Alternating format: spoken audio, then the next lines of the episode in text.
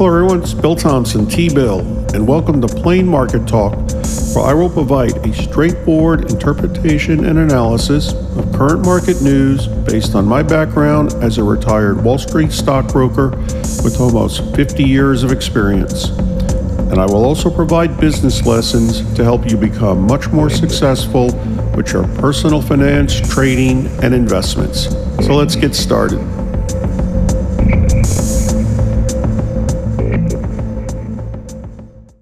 Hey everyone, it's Bill Thompson, T-Bill. Welcome to Plain Market Talk. Today's Thursday, August 31st, 2023. Okay, right now it's 4.36 in the afternoon Eastern Time. Markets finished flat today. We had the Dow Jones Industrial Average down 0.48%, S&P 500 down 0.16, NASDAQ Composite uh, up 0.11%. Your markets were down for August about 1% across the board, but still up for the year. Uh, August, September is one of the weaker times of the year for the markets, uh, although not all years. So we'll see. We did have a recent rally. Markets were up four days in a row um, before today. So we'll, we'll see how, how it looks getting into September. Um, the big news today, I guess, was is inflation. Um, we had a big inflation report come out, the Personal Consumption Expenditures Index. This, or PCE index, it's called. This is a report the Federal Reserve looks at quite closely, more than the Consumer Price Index. It came in as expected on a year to year basis. This is July to the previous July. It showed inflation running at a 4.2 annualized rate. But when you look at July compared to June, the numbers were up 0.2%, annualized 2.4%. Yeah, one, one reason, I've talked about this before, the Federal Reserve looks at this more closely than the Consumer Price Index. The Consumer Price Index has been around since 1913 what it is, it's a basket of uh, goods and services, products and services, of 400 products and services that the average person might spend money on. And it is weighted. People spend more money, obviously, on rent and a mortgage than toothpaste, so it's weighted on, on that basis. All right, but here, here's a problem with the consumer price index. One, it's slow to change that baskets of goods and services even in the early 2000s, when Blu ray players were about to arrive, they still had VCRs in that thing. Uh, they skipped right over DVD players. And it also has an issue with what's called the substitution effect. The way that works, if you're, you know, going to Starbucks every day and buy a $3 coffee, and then one day you walk in and coffee's $15 for whatever reason, well, the consumer price index just counts that. Okay, coffee went up from $3 to $15. Um, in reality, what would happen is people, many people will just substitute something else for coffee. You, you go in and coffee's $15 versus three. You know, you ask, well, what else do you have available? Well, we have tea. Price hasn't gone up on tea. Okay, well, let me give me tea instead. Where the personal consumption expenditures index counts that, the substitution effect. The consumer price index is starting to count it some, but they're kind of behind the PCE. So the feeling with the market is since the numbers came in as expected, inflation is continuing to come down. It, it uh, began to feeling with the market is Federal Reserve may hold off on future interest rate increases, at least for now, until they can see the effect of their cumulative past increases you know, I've mentioned in the past when the Federal Reserve changes interest rates, they don't see the full results for nine to 18 months. And the Federal Reserve's got to be careful they don't push things too much and throw the economy into a recession. So we had that news. Um, big news from Taylor Swift. Uh, Taylor Swift is continuing on with the $1 billion uh, Eras, uh, tour, E R A S. Um, and uh, surprised everybody today, announced that, that um, her concert from the current tour will be released in movie theaters on October 13th, coming right up. Uh, apparently, um, six shows at SoFi Stadium in Los Angeles. That's where the Rams play, and the Chargers uh, played the Super Bowl there a couple of years ago. Well, apparently, apparently, uh, six of those shows were recorded for a live concert, uh, a live concert movie. There were a lot of high tech cameras there that was noticed by the fans. But they also apparently fans caught on. I guess at the Taylor Swift show, fans wore these light up bracelets, and I guess they were extra big. The bracelets were supposedly extra big, so they'd show up well on a um, on, a, on a camera. Uh, so anyway, but this is very unusual for a music artist to release a concert movie while the tour is still going on. What has traditionally happened with the music artists? They, they wait till the tour is over. Then they release a concert movie of the tour, usually on home video. Uh, uh, but releasing it while the tour is still going on is very unusual because obviously the danger is would you would you have people then not buy tickets for the concert if they can simply watch it themselves at home or in this case a movie theater so kind of unusual um, now supposedly multiple stories i'm reading are saying that the pre-sale tickets went on sale i guess today and the ticket demand's already huge people want to go to theaters to see taylor so we'll, we'll see that would obviously have a big effect on the movie industry see the movie industry since covid it's still struggling. People apparently are willing to go out to the movies for the big movies Guardians of the Galaxy 3, Super Mario Brothers, um, Oppenheimer, and of course, Barbie. But they're not going out as much for the smaller movies. So maybe showing concerts like this uh, could be another revenue source for them. So we'll, we'll see. Uh, some articles are also making note of the fact that it's coming out the same day as the Exorcist movie. So maybe there's some attempt at doing a Barbenheimer, which, you know, as many of you know, where people went out and saw the Oppenheimer movie and then the Barbie movie, or vice versa, on the same day since they came out the same weekend. Uh, both movies, by the way, were massive successes. And as I mentioned on a recent session, Oppenheimer now is the biggest, highest grossing movie in Hollywood history to never go to number one. Uh, you know, it, it, couldn't overtake Barbie any of the weeks, but we'll, see. Uh, but yeah, it's coming out same day as The Exorcist, so maybe the th- feeling is people will go see The Exorcist movie and then go watch the Taylor Swift concert movie or vice versa. I don't know how much of that would actually be going on. But yeah, this Exorcist movie is actually a big deal. Um, this is a remake of the 1973 movie, which, on an inflation adjusted basis, is one of the top 10 movies of all time. Now, if you realize that. Uh, yeah, I mean, I remember it's a good movie. It's a good movie. Um, I'll give you some numbers here uh, as far as um, you know highest grossing movies ever and how we measure that. Uh, so let me get that. See, the thing about being careful when you hear a highest grossing movies ever box office, this is something I've talked about in the past. Basically, box office is defined as number of tickets sold times ticket price. And as you all know, ticket prices have gone up for movies over the years. In 1960, it cost a dollar to go to the movies. So if you had 10 million people buy a ticket to see a movie in 1960, its box office was $10 million.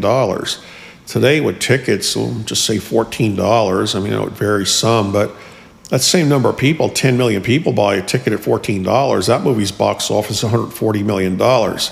So, what we like to look at is a, a number of tickets actually sold. See, so we take a look, I'll take, give you the numbers for the top 10 movies ever uh, as far as tickets sold. Now, one thing about these numbers, this is US box office only. For worldwide box office, double the numbers. It's probably safe doing that. Might even triple in some cases. See, the problem when some of these movies came out, there was no worldwide box office.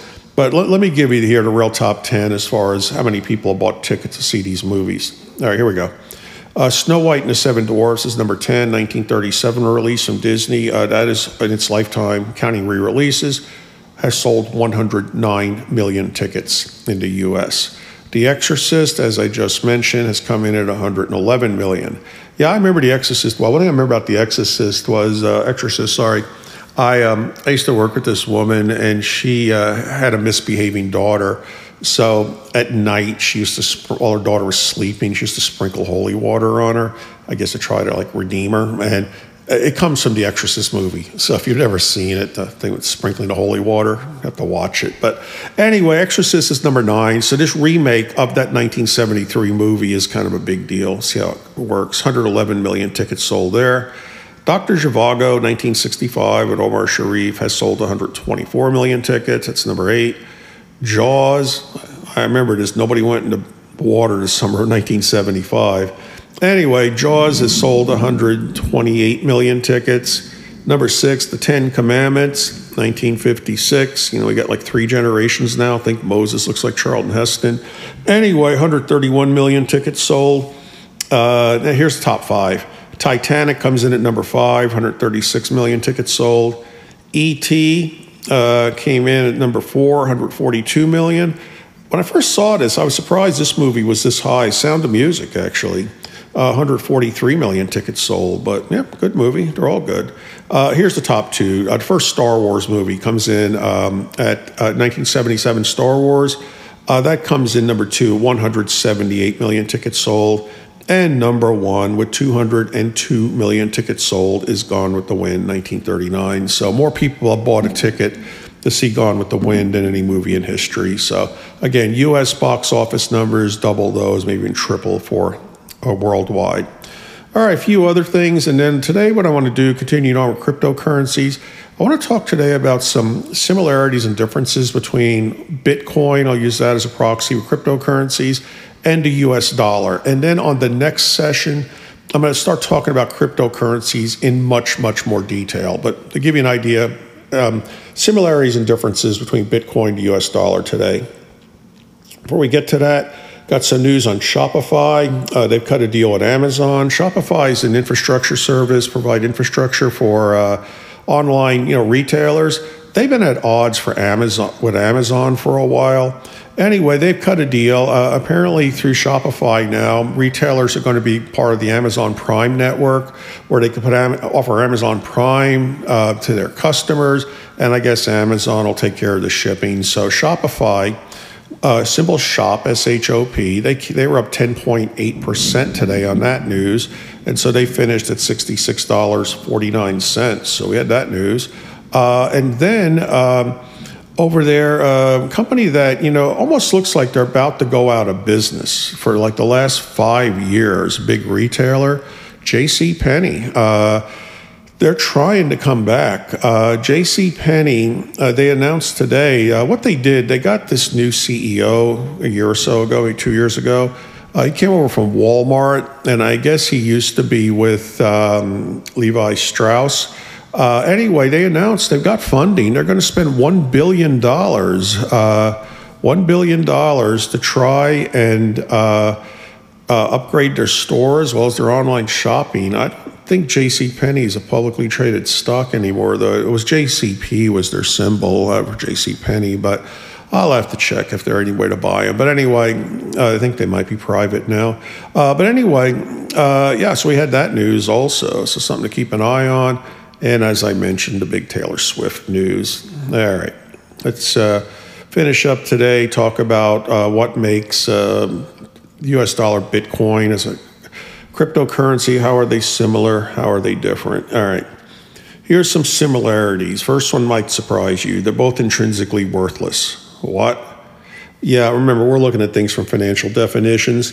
What intrinsically worthless means they have no real value or use except from their role as a medium of exchange. The value of the US dollar and cryptocurrencies are based on what they will buy. That, that, that's their value. They themselves intrinsically don't have value, but they have value based on what they can exchange for. So, anyway, they both have that. Both are what are called irredeemable. What that means, they're not backed by some underlying asset. Now, I mentioned the last time, see, the dollar used to be specifically backed by gold but it is not now for many decades, although it's kind of indirectly backed by gold, but not, not specifically. So this, those are similar. Third similarity, they're both digital based, digital based monies. What, what do you mean digital based? By understanding Bitcoin's digital based, it's money created on a computer, but how could you say the dollar is digital if I have physical dollars in my pocket? Well, what lot of people realize, dollars are 99.96% digital U.S. currency. Only four tenths of 1% of U.S. currency is in current, our U.S. Uh, money is in currency form. I mean, think about it, you know, yourself or just think about others. How much money do you have in a bank account when you get paid? Versus how much in cash do you have in your pocket. See, so dollars are mostly digital. So th- those are all uh, similarities. Uh, with US dollar and Bitcoin, intrinsically worthless, but their value comes from what they will buy. Uh, they are not backed by underlying assets, and for the most part, they're both actually digital. All right, but here's some differences. Uh, the dollar is, control, is centralized control by the U.S. government.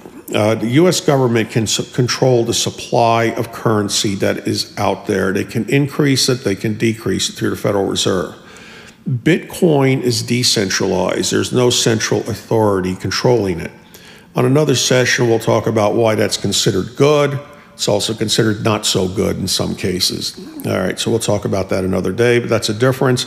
U.S. government um, has control of the U.S. dollar. Uh, however, Bitcoin is decentralized. Uh, also, Bitcoin supply is limited. There will never be more than 21 million Bitcoins in circulation. We'll talk about that another day. Uh, it will never be more than that. It is limited. The supply of the dollar is theoretically unlimited. U.S. government could just start printing money tomorrow to pay off the U.S. debt. Uh, there, there's no real limit. It could also decrease the money supply. Uh, problem with that, though, is that if the government just starts printing money, it loses its value, which is inflation. So uh, that, that that's another uh, difference there. So uh, one final difference: Bitcoin generally provides more financial privacy than dollar transactions. Now, generally. Actually, the dollar can exceed Bitcoin in privacy in this case. If you have two individuals conducting a transaction and one simply handing paper money to the other, that is completely private. Uh, you know, there's nothing involved. But most dollar transactions are not done that way. They're done through electronic transfers to pay your bills, credit card payments, and there's banks involved, and banks have records of who you are. Where Bitcoin, as we're going to learn in cryptocurrencies, they go through a centralized exchange process, but there's actually a lot more privacy with Bitcoins and cryptocurrencies. Again, we'll talk more about that on the upcoming sessions. Uh, I also want to talk about uh, some upcoming sessions uh, why is Bitcoin so much more volatile than the US dollar? I mentioned last time that's one of the problems using it as a currency. It changes value 2 to 3% a day. Uh, but we'll, we'll talk about specifically why is it more volatile. All right, so we're going to wrap things up for today. Again, Bill Thompson, T Bill. Hope everyone's doing well. Talk to you again soon. Take care. See ya.